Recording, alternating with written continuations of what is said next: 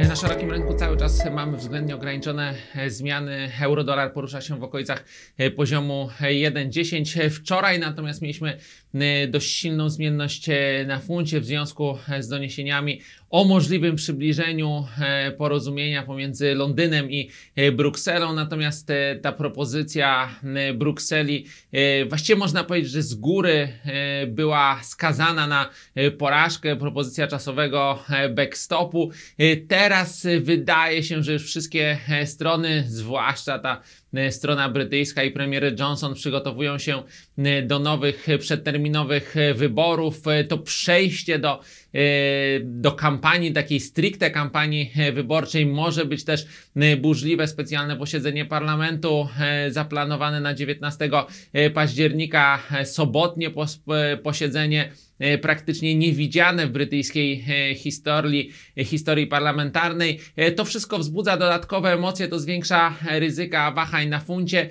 Natomiast można powiedzieć, że realizuje się ten nasz scenariusz, który żeśmy przedstawiali już od kilku tygodni, że konserwatyści e, w rezultacie zgodzą się na e, przedłużenie uczestnictwa Wielkiej Brytanii w Unii Europejskiej za cenę e, nowych wyborów i te wybory najprawdopodobniej wygrają i to wygrają w miarę e, wysoką różnicą nad lejburzystami. To spowodowałoby prawdopodobnie silną presję na funta, dlatego że najbardziej skrajni e, konserwatyści chcieliby i będą prawdopodobnie dążyć do silnej konfrontacji z Brukselą, jeżeli ta nie będzie chciała zaakceptować ich e, porozumienia wyjściowego. Także cały czas oczekujemy, że kłopoty funta, te największe kłopoty funta są jeszcze przed nami. Natomiast w krótszym terminie warto dzisiaj zwracać uwagę na dane ze Stanów Zjednoczonych. Inflacja CPI bazowa. Zobaczymy, czy przekroczy 2,4%, czy sięgniemy tych ponad 10-letnich e, maksimów. E,